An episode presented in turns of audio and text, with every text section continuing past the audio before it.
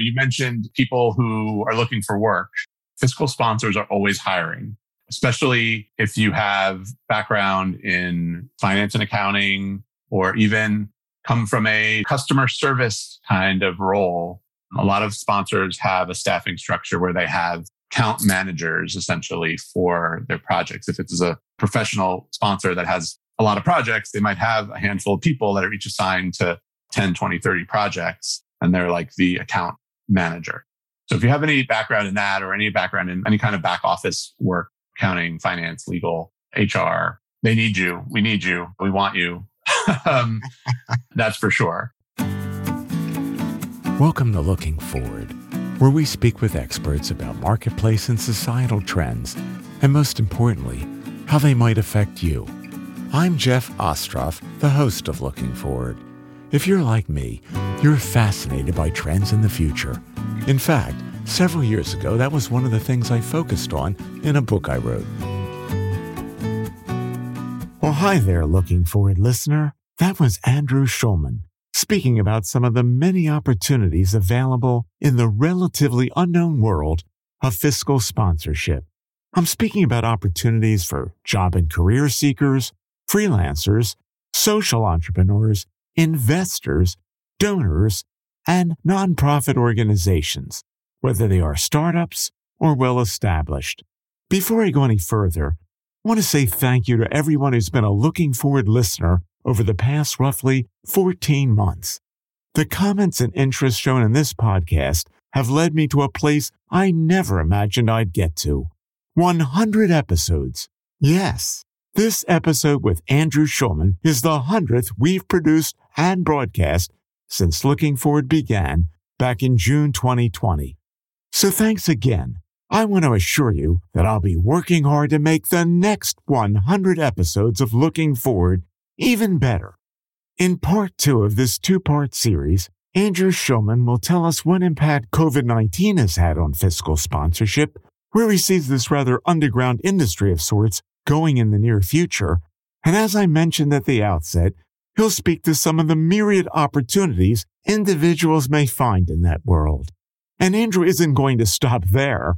He'll also provide some great tips for those who want to enter the nonprofit sector's fiscal sponsorship community, whether on the fiscal sponsor or project side of the equation. Okay, now let me tell you just a little bit about our guest expert, Andrew Schulman. Andrew Schulman is the founder and a principal at Schulman Consulting, America's only consulting and advisory firm exclusively focused on the nonprofit fiscal sponsorship sector. Schulman Consulting guides dozens of clients. We're talking about fiscal sponsors and sponsored projects, large and small, and overcoming a variety of challenges. Schulman Consulting combines Andrew's nonprofit leadership experience with his background in the for profit sector to bring an analytical approach to problem solving. Andrew has the ability to find solutions that account for impact, equity, and efficiency. You'll find more about Andrew, his business, and the book he recommends about fiscal sponsorship by visiting www.jeff-ostroff.com. Andrew, I want to take us up to the current day right now, and then we're going to get into the future. We know that COVID has had a dramatic impact on our lives, some people far worse than others. It certainly has had an impact on business and I'm sure mm-hmm. nonprofits. From your vantage point, when you're dealing with both the projects and the fiscal sponsors, what impact do you think it's had? Has it increased the demand for these? Has it made it more difficult to operate these? Speak a little bit about that, please, Andrew. Sure. I mean, I think from the perspective of people wanting to do good in the world, I think COVID has driven a lot of people to take action. And a lot of sponsors have seen incoming applications and people interested in getting fiscal sponsorship have seen a lot of growth in that area in the past couple years. And on the flip side, I think a lot of funders, nonprofits have had issues and have had to go out of business essentially because of COVID. And a lot of ones who are doing direct service with people and communities and COVID sort of shut all of that down. Right. And so if there wasn't a way for them to pivot and do something different that made sense, they might have had to shut down. But I think by and large, if you talk to people who are really experts in fundraising, which I am not, they will say that between COVID and some of the social justice movements that, that have been happening, there was a real uptick in giving over the past few years. And, you know, there's been a lot of pressure sort of put on large foundations and other donors to distribute more of their funds than they're historically known to do and that they're legally required to do. That has definitely filtered down to fiscally sponsored projects as well. I mean, they're out there fundraising, you know, most of them in the ways that other nonprofits are fundraising. And so they have been able to access some of those dollars as well.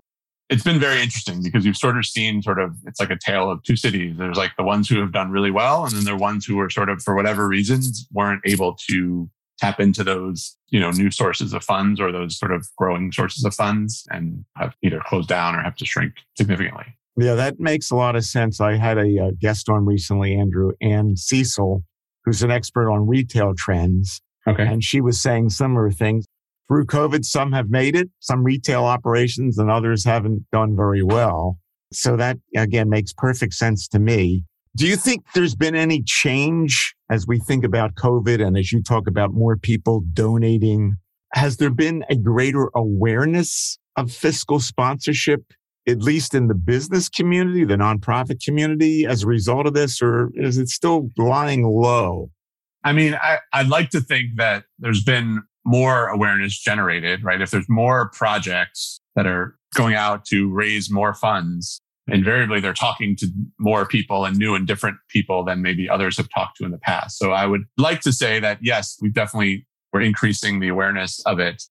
You know, that being said, I think it's probably somewhere in the middle. Like I think it's still not, if you poll 10 people in nonprofit, like I guess maybe three or four of them really know what this is. And the others maybe have heard of it, maybe not. And funders too. It's an interesting conundrum that fiscal sponsors and sponsored projects have with funders because a lot of funders don't have a blanket sort of policy against giving to fiscally sponsored projects. And others might do that, but they'll only give to once one project has funding from that donor, they might say, well, we gave to your organization because they're all sort of under one organization. So now no one else is eligible, not sort of honoring the fact that, that each of these, there might be a hundred projects underneath that sponsor, all doing very different work. So there's we're we're constantly doing or trying to do some education with funders and others around what this is, how it works, how it's beneficial to both the people who are starting doing this work and also the communities that are benefiting from it. Yeah, I could see where you'd be doing that. Andrew, one other thing I wanted to ask you before we start looking into the future you were giving some great examples of projects in the United States. Can you give us an example of a project that might involve a country or an organization that's not in the United States?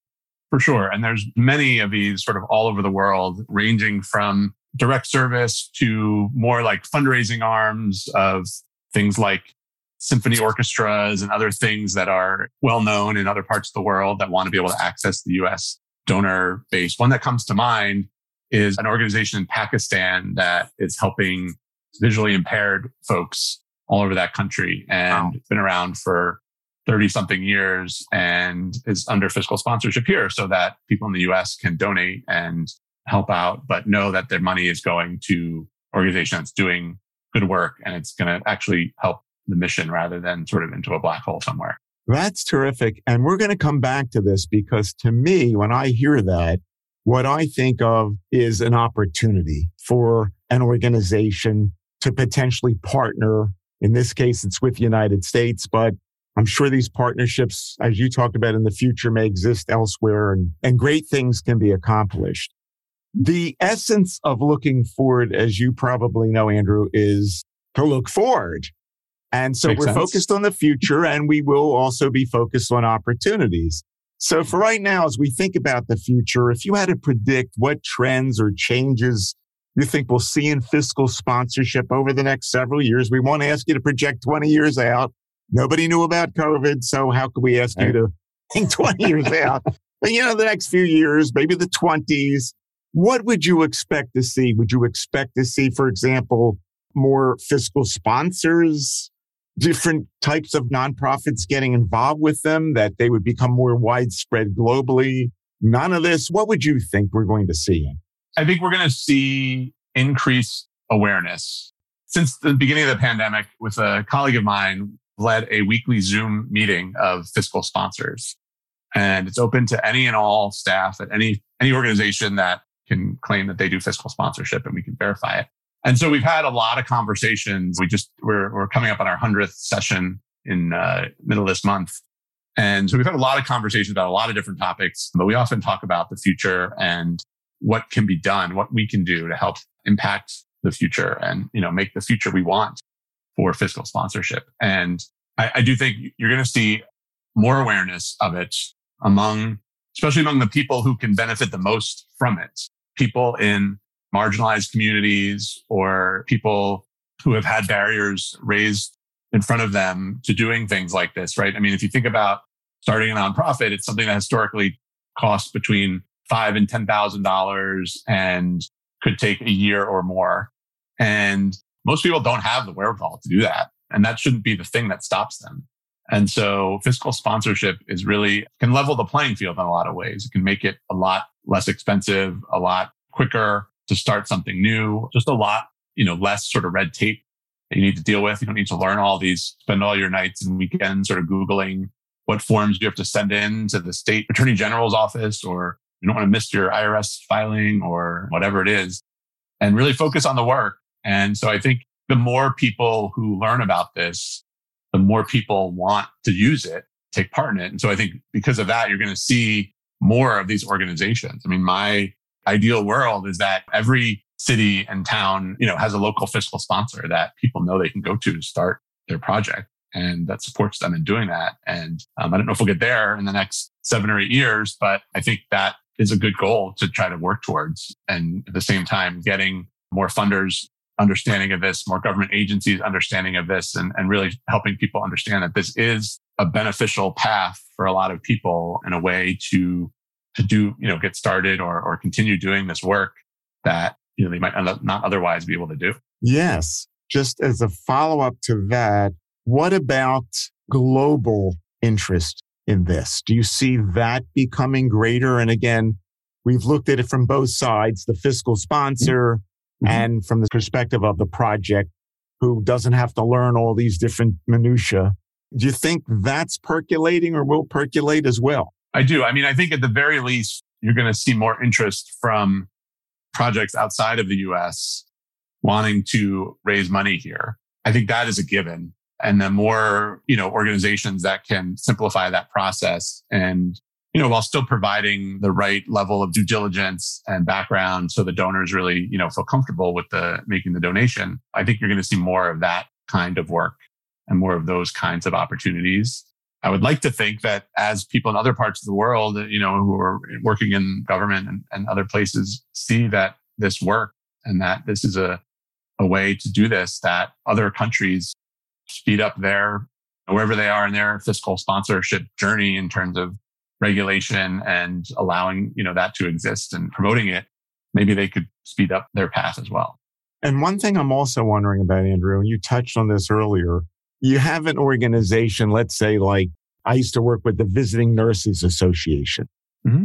when i was with the medicare program and okay. of course i volunteered for the red cross you know there's umpteen of these nonprofits do you see them getting more actively involved, if only as what you would call a side gig, as opposed to embracing it and this is what we're going to do? Do you see more nonprofits just taking on, let's make this our baby, but we're still going to be the Red Cross, still going to be the VNA, the Visiting Nurses Association? Right. I think in that situation, the best case would be for the Red Cross to maybe have a fiscal sponsor or a group of fiscal sponsor organizations that they can refer to or that they partner with.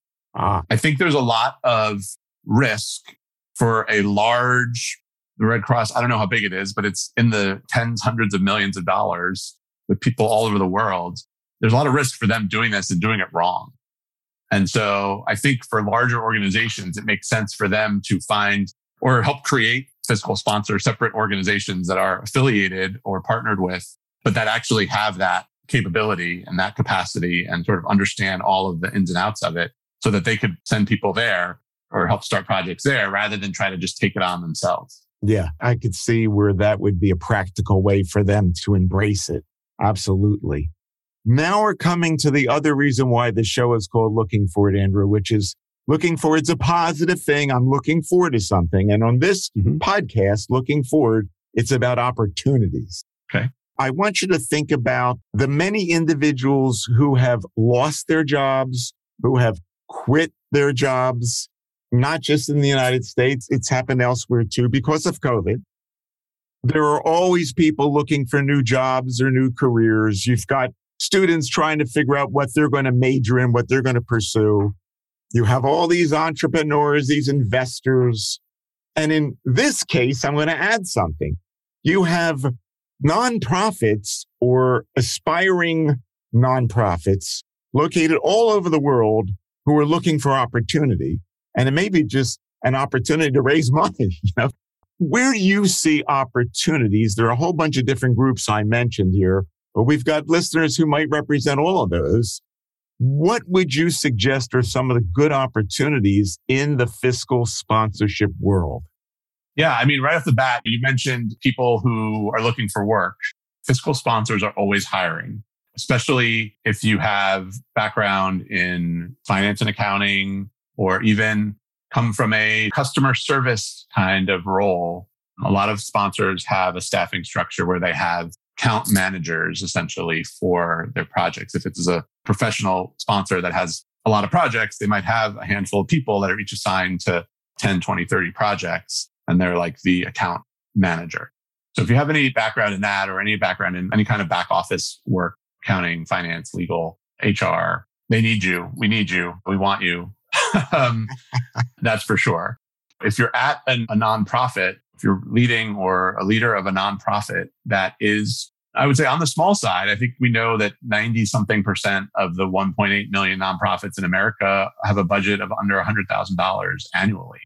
And I would say if you're at one of those and have the ability to do this, think about if fiscal sponsorship might be a better option for you than being a standalone nonprofit you might be able to save a lot of money and uh, direct a lot of your time and attention to the programs that you're running and this building the support for those programs than doing a lot of the back office or then paying your own accountant and your own lawyer and mm, doing your own payroll and all this kind of stuff.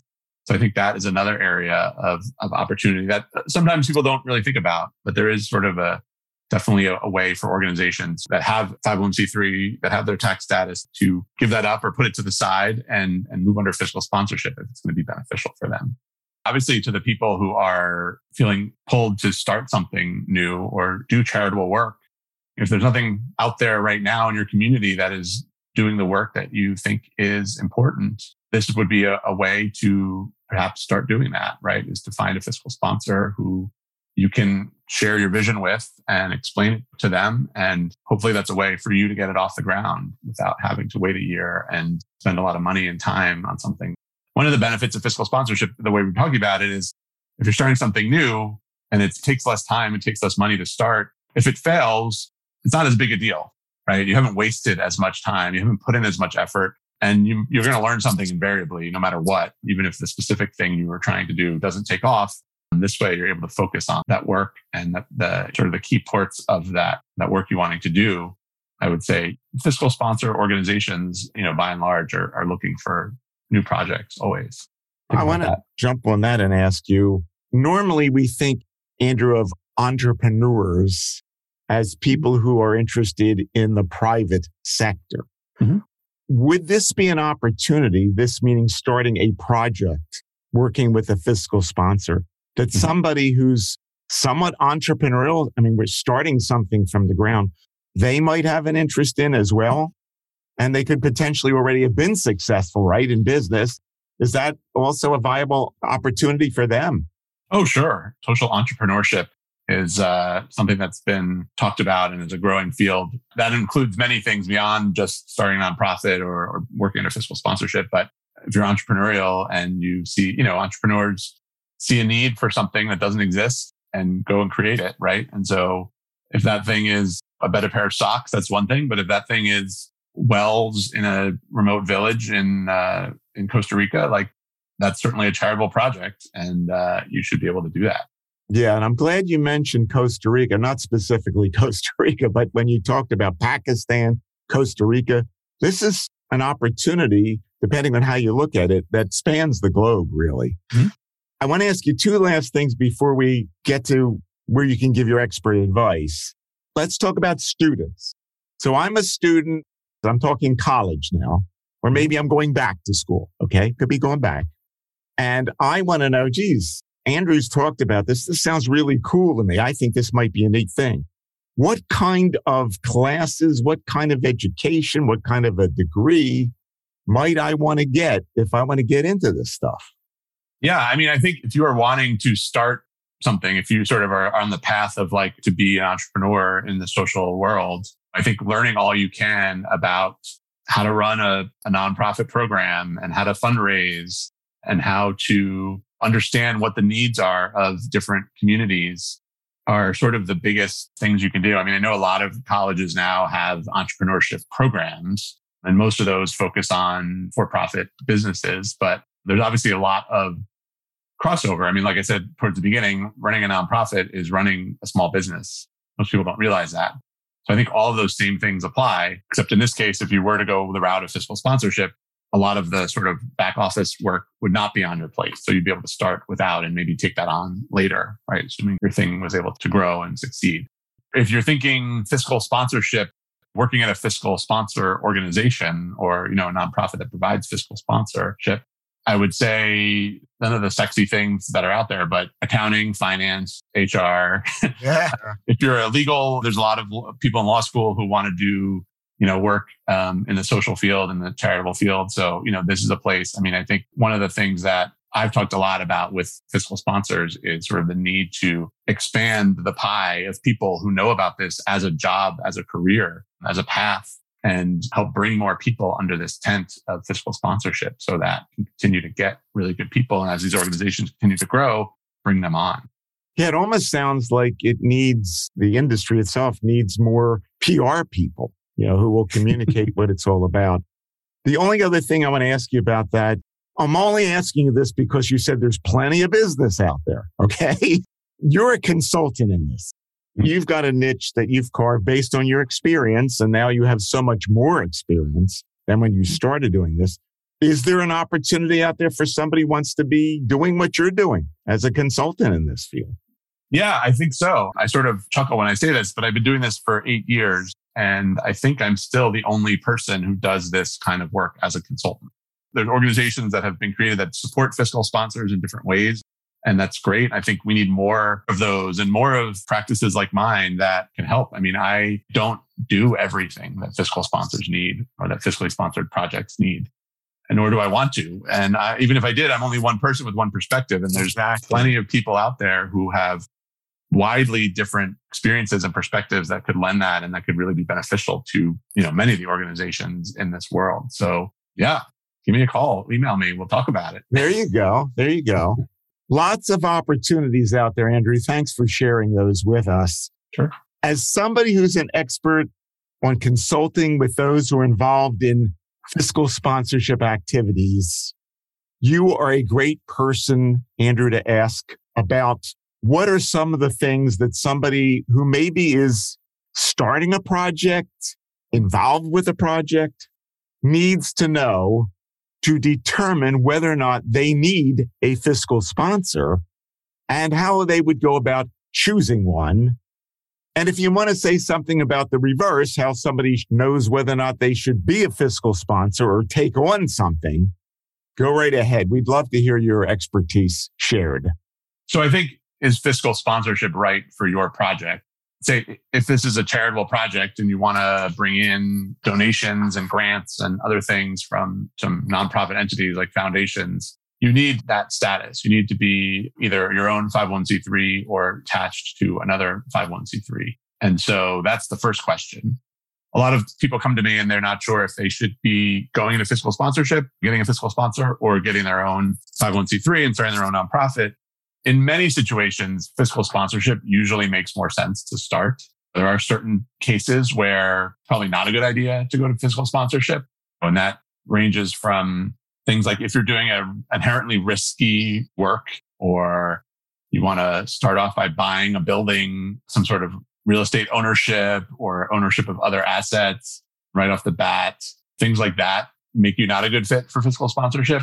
The other thing to think about, which is a real issue for a lot of people in a lot of situations, is personalities, right? And so going under fiscal sponsorship means that you will be part of another organization.